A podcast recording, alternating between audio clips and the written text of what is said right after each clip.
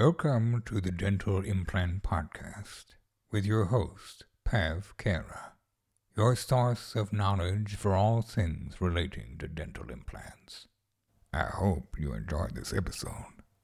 I hope you learned something valuable. I hope. Hi again, everybody, and welcome back to the next episode of the Dental Implant Podcast. So, I did promise I would try to do more of these, and here we are, keeping to my promise. And I am very pleased to have uh, my friend Bill Schaefer back with us. So, you guys may remember Bill from a previous episode where we discussed um, Morse taper connections, deep, steep internal connections. Uh, he's very kindly agreed to come back. It is now just past eight o'clock in the evening. So, you know, Bill, thanks for taking time out your evening to do this with us. And uh, for those of you uh, who are listening for the first time, uh, Bill is an oral surgeon. He is dual qualified uh, medicine and dentistry. lovely guy, very honest honest with uh, what he does. You won't get any bullshit with Bill. He's not, you know, he's not the type of person to stand there and say, "Oh, I never have." Pro-. He's very open, and this is one of the reasons why I wanted to get Bill on, because Bill, you and I have both noticed a trend recently, and that is increase in failures of implants, particularly in early stages. And, you know, at Evo, I'm seeing patients with softer and softer bones. So normally I have quite a regimented protocol for when for, for when I'm doing these things. I've got a topic that I want to discuss, but this is kind of like going to be an open discussion, brainstorming session. So if you could just go over a little bit, if you wouldn't mind, just a, a brief intro for anybody who's not heard about yourself, which I think will be very few people. And then kind of like just let us know like uh, you know what what issues you're starting to see, and then we'll you know we'll bounce some ideas around. Okay. Um, I'm Bill. I've been placing implants since 1996. I've been placing them full time since about 2002. So, about 20 years full time. I do nothing but implant surgery these days. Uh, pretty much don't do any restorative stuff. We've got guys for that. I work in a lovely centre in Sussex uh, with some great guys and, a, an on site lab. Um, in terms of failures, we have quite a big operation. So we've got a stack of surgeons, a stack of restorative guys. So it's important for us to keep an eye on their work and make sure everyone's hitting the right targets. So we we look at the numbers of implants that we place and we look at the number of failures. It's only when you're placing a lot of implants that you will see fairly subtle changes. So the majority of people who place implants in the UK place less than 50 implants a year. Most of those place less than 30 implants a year. And if you're placing 30 implants a year, you're really not going to see trends very easily or very quickly. You just aren't. And we all, all of us have a tendency to overestimate the number of implants we place and underestimate the number of failures. It's just human nature. We just do. Um, and so it's only if you are placing a lot of implants and actually looking at the stats that you can see trends. So, for example, let's say you had a one and a half percent failure rate three years ago. And all of a sudden it's gone up to 3%. You've doubled your failure rate, but you've still got 97% success. Maybe you got 4% failure rate or 5% failure rate. You've got to be placing a lot of implants to be able to see that. The things that I am seeing with uh, implants over the last two years, really kind of since COVID started, is I'm seeing worse healing, worse healing of everything, sockets, yep. just bizarrely healing badly. Ones where you've done the extraction completely unremarkably. It's been as atraumatic as a as an extraction can be. The patient's healthy, and yet they come back with pus, or they come back with just the soft tissue not looking healthy and implants weird failures where the the apex of the implant is integrated it's solid you can torque it but you've blown out the top half of the bone just i'm see we're seeing weird things and because we're placing a lot of implants last year we placed just under 2,000. We see stuff happening. And uh, all of us, every single one of us, has seen an increase in our early failure rates. When we audit our implants, we look at um, pr- pretty much two classifications of implant failure. An implant failure is when the implant is out of the mouth. And uh, we look at early failures, which are within 12 months of placing the implant, and late failures, which are more than 12 months.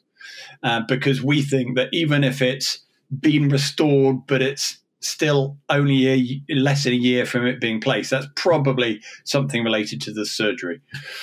Um, and, and, we're seeing an increase, uh, everyone across the board. You know, those people who always had lower failure rates are seeing two or three times those low failure rates.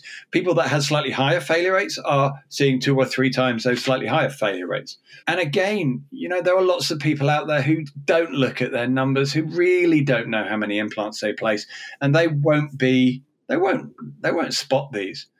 Um, but I'm seeing worse healing in sockets, worse healing in implants, just worse healing. I mean, that's that's pretty much exactly the, the same trend that we're seeing as well. Um, and in addition to that, as well, is a the average demographic of our patient uh, coming into Evo needing full mouth rehab is getting younger. Yeah. So before well, before lockdown, I think, did, did Rudy show you this data as well? Before lockdown, I think the average age was about 63, 64. Now the average age of our patients is about 57. And we're getting a lot of patients coming in where they're younger and younger, um, even in their mid to early 40s, where they're just periodontally yeah. completely blown out.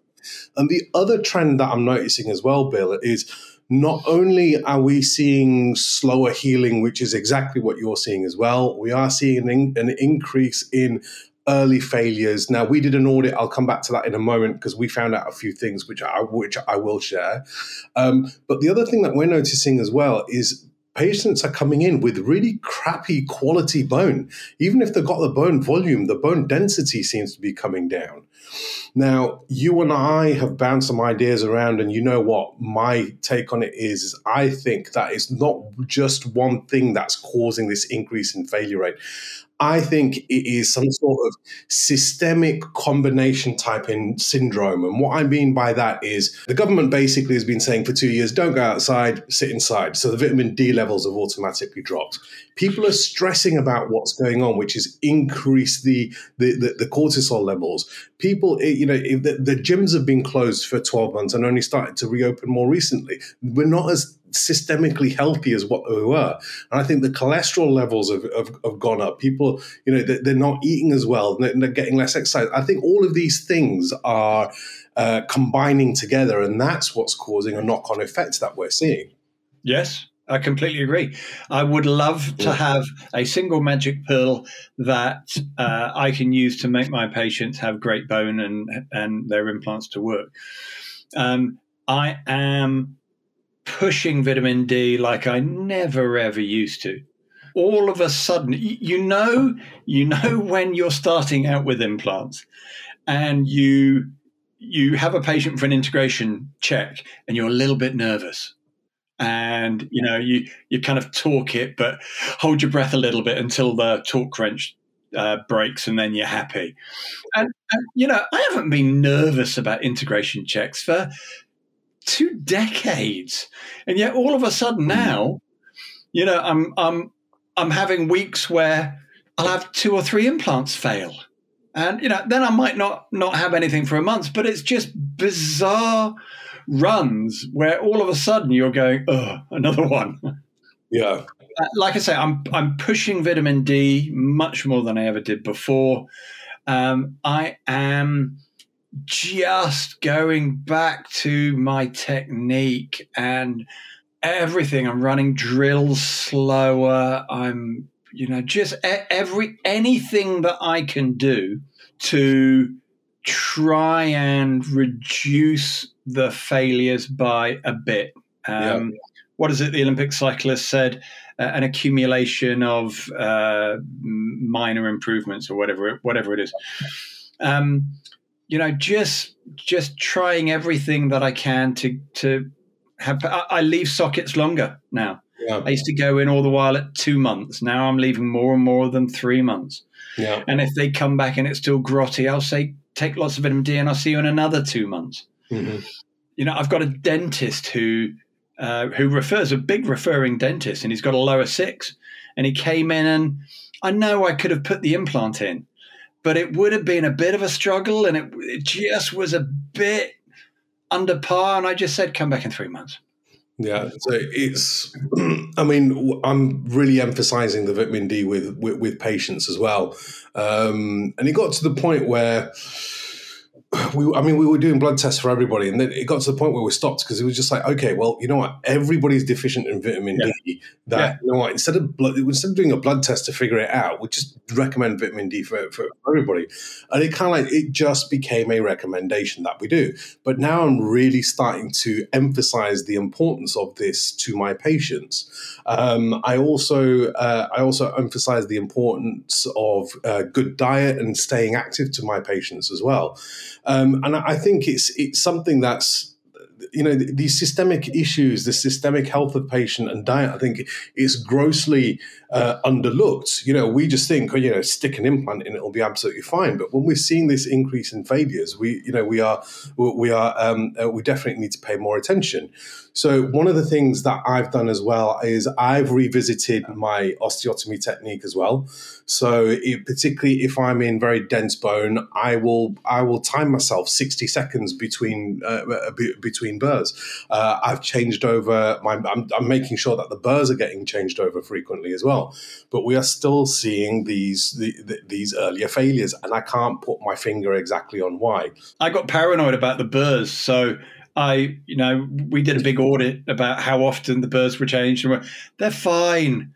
You know, there's there's nothing different about them, but still, that's another thing. We change them more frequently now.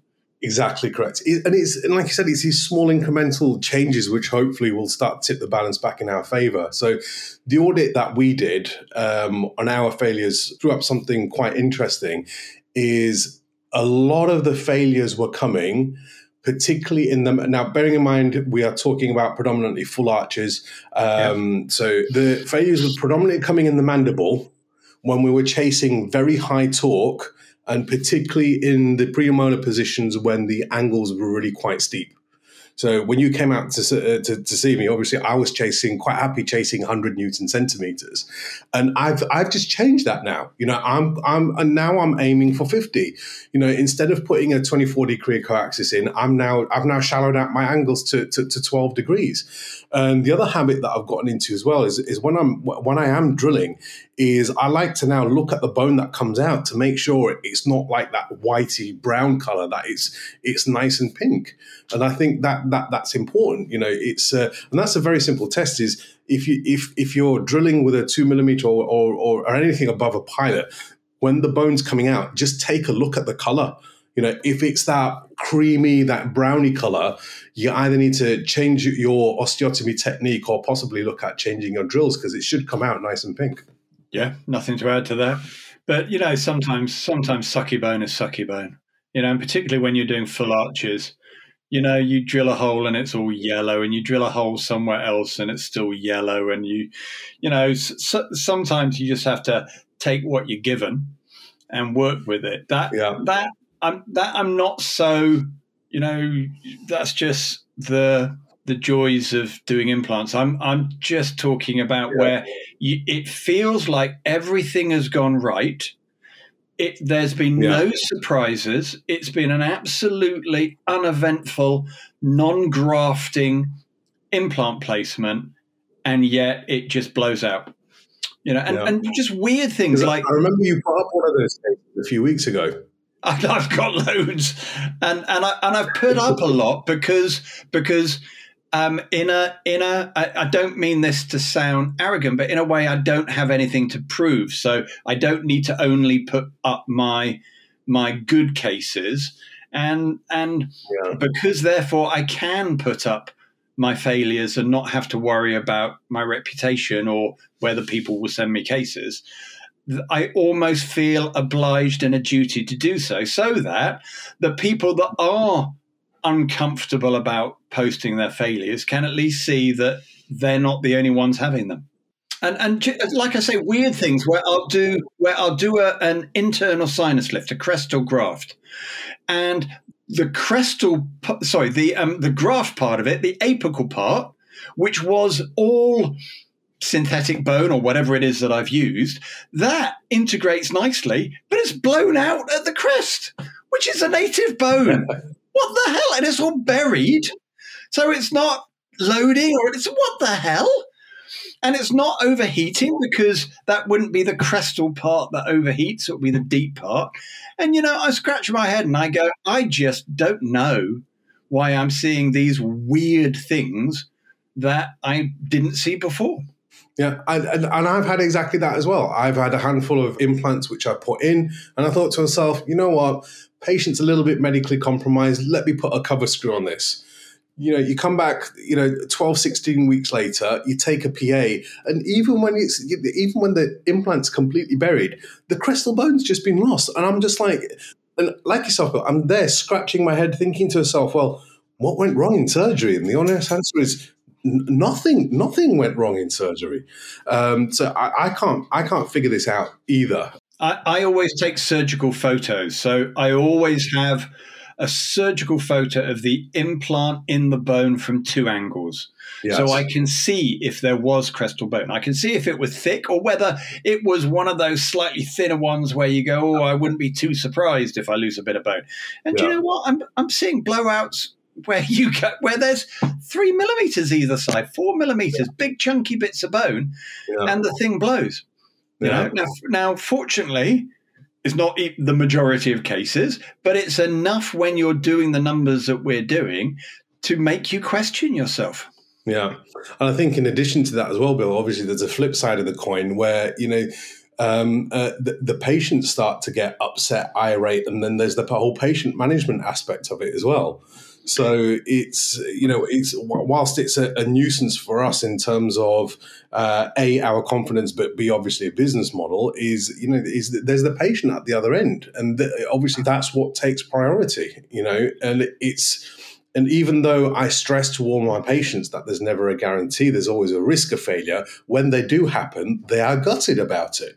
You know, so it's it's and again that's human nature. I, I don't blame them it's a lot easier when you've built a reputation to be able to be able to deal with failures both for the patient and for the referring dentist. Yeah. It's much harder when you're starting out and it's also much harder when you're starting out personally because you know mm. you beat yourself up. I I beat myself up about stuff all the while now but but you know less so than I used to. But yeah, it's it's it's a pain in the butt when you get failures. It is.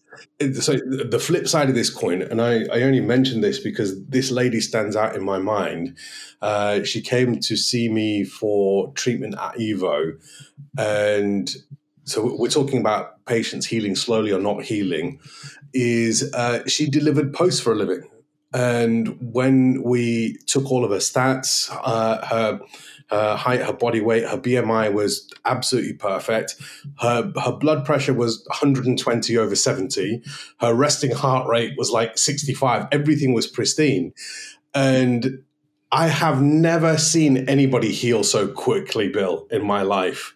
And I had an inkling that that was going to happen because she was like, "Well, Pav," she goes, she goes, my job's walking all day every day. She goes, I probably walk, you know, seven, eight, nine, ten miles a day delivering posts. She goes, you know, she goes, I'm slim because because I'm constantly active. Yeah, which just goes to to show that you know metabolically she was well. Metabolically she was healthy. Her blood pressure was correct. Um, you know her, her, cortisol levels were obviously not elevated. She was out and about during the daytime getting vitamin d and she healed like lightning. This was back in the day where we used to see patients after three weeks. It's been pushed out six now because the lab's so busy but we used to see the patients after three weeks. So when i saw her for surgery uh, full upper and lower. Saw three weeks later, couldn't tell that I that I'd done surgery at all. She uh, gums looked completely pink and healthy, and that's what really got me thinking more about you know the, the link between uh, systemically what's going on because it is grossly overlooked. It is grossly overlooked and ignored because I think it's it's complicated, and we as dentists feel like we don't have control over that. Yeah, and it's difficult to bring up with patients. You know, it's hard enough talking about smoking habits and alcohol habits and vitamin D, let alone going, so tell me about how many five a days or whatever, you know, vegetables you have and tell me about the exercise you have. That, that's a real challenge. It's easier for organizations like Evo, who just do full arches. So, so the discussions can be different. It's easier for all of us doing implants when we have failures, but it's a little bit hard to just bring it up at the initial consultation. It's it's the the kind of thing that I'm you know everybody in the UK knows that they should uh, eat healthy, get sufficient rest, and eat a varied diet, you know, and not smoke. But you know, we suck at all that. So. We do absolutely we do. Um, so, Bill, have have you come across any of these supplements which are supposed to aid in healing as well? Because there's, there's, a few of them which are kind of like coming to market at the moment. So, I'm not just talking about vitamin D. Is there are there are supplement packages coming out? I know uh, Prof. Choukroun has got one. Uh, I know it's available in, in, in France, and I'm presuming it will be coming to the UK. And I think there is a another one as well, which. Um, Rob Teague gets from from Canada, and it's just supposed to support your healing. It's have you come across any of these? What do you think of them? So, uh, in today's society, there should be little excuse for not having a good healthy diet. You know, we have access to delivery foods from the supermarket. We have supermarkets stocking fruit and vegetables 24 7, 365 days. You know, we should all have a wonderfully beautiful diet, but mm. most of us don't. And most of us could be could improve our nutrition a bit or a lot. You know, a, a lot of people get delivery takeouts because they can and they taste nice. They're not the healthiest things in the world. So nutritional supplements, even even if you are f- stock full of the vitamins, all you're going to do is pee them out. So yeah. I don't have a huge issue with being sold or being used. Again, there will be lots of patients for whom they have enough vitamins. The, the, the hard thing is trying to work out those, let's call it 5%, 10%, who really could benefit from it. And and I'm not sure I have. People in the UK with darker skin, I push vitamin D hard, really hard. Um, but everybody could probably do with a bit of a nutritional boost. It, I haven't yet worked out those. I think these supplements might be most, unless you can persuade every patient to have them, or if you you you know yeah. you might use it as a as a, a, a revenue stream. You know, stock it and push it and sell it. I, am I'm, I'm not against that. Um, I, you know, again, I'm I'm not. Sh- I don't know how to identify the five to ten percent of people who would really benefit from it. Yeah, and even those, if they are taking it, if they haven't got a healthy diet and healthy lifestyle, it's not really going to really going to make that much of a difference. And, and, how long do you have to take them for? I mean, it takes a hell of a long while to get to get from a low vitamin D level to a decent vitamin D level. It takes months. So normally we're seeing these patients and sticking the implant in within four weeks or so. Um, and so th- even if they're taking high dose vitamin D, you know, they're probably at best going to get to lower end of normal. And with all the yeah. other, with the zinc and the B complex and all these other vitamins that are going to help with healing, how long does it mm-hmm. take to get their levels up when they're low?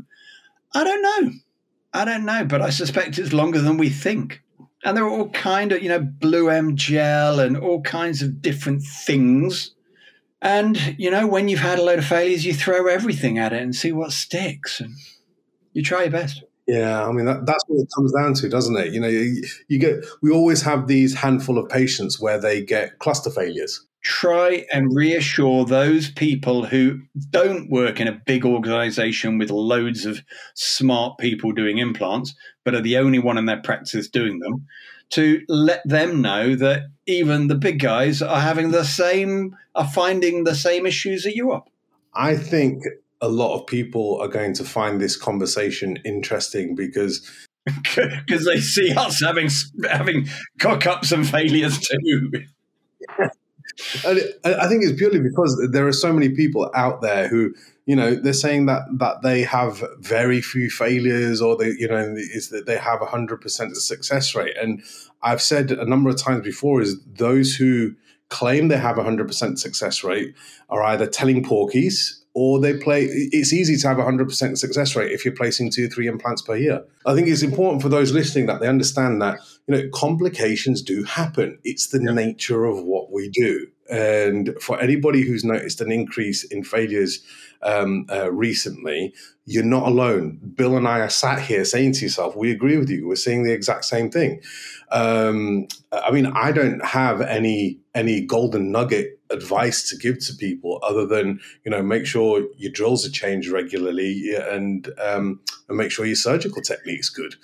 Everything, everything. Nice, yeah. It's just you know just just double check your technique, but we're we're still we're still noticing noticing this increase in failures. Um, is I mean, is there anything else that you can think of, Bill, that might help or might be causing it? No, people. So the things that people have put forward, stress, which is very, very um, amorphous. It's it's hard to pin down. Yes, you increase your cortisol levels. Yes, that increases your blood sugar. Yes, it. I have zero doubt that that will help. But we've always had stress, and you know how much has COVID linked into it people have said, "Oh, does a, does the vaccine cause it? Does the virus cause it?" You know what? I uh, I can't really can't really say that I believe that. Um, yeah. Certainly, I was seeing problems before the vaccine even came out, so I don't think it's a vaccine.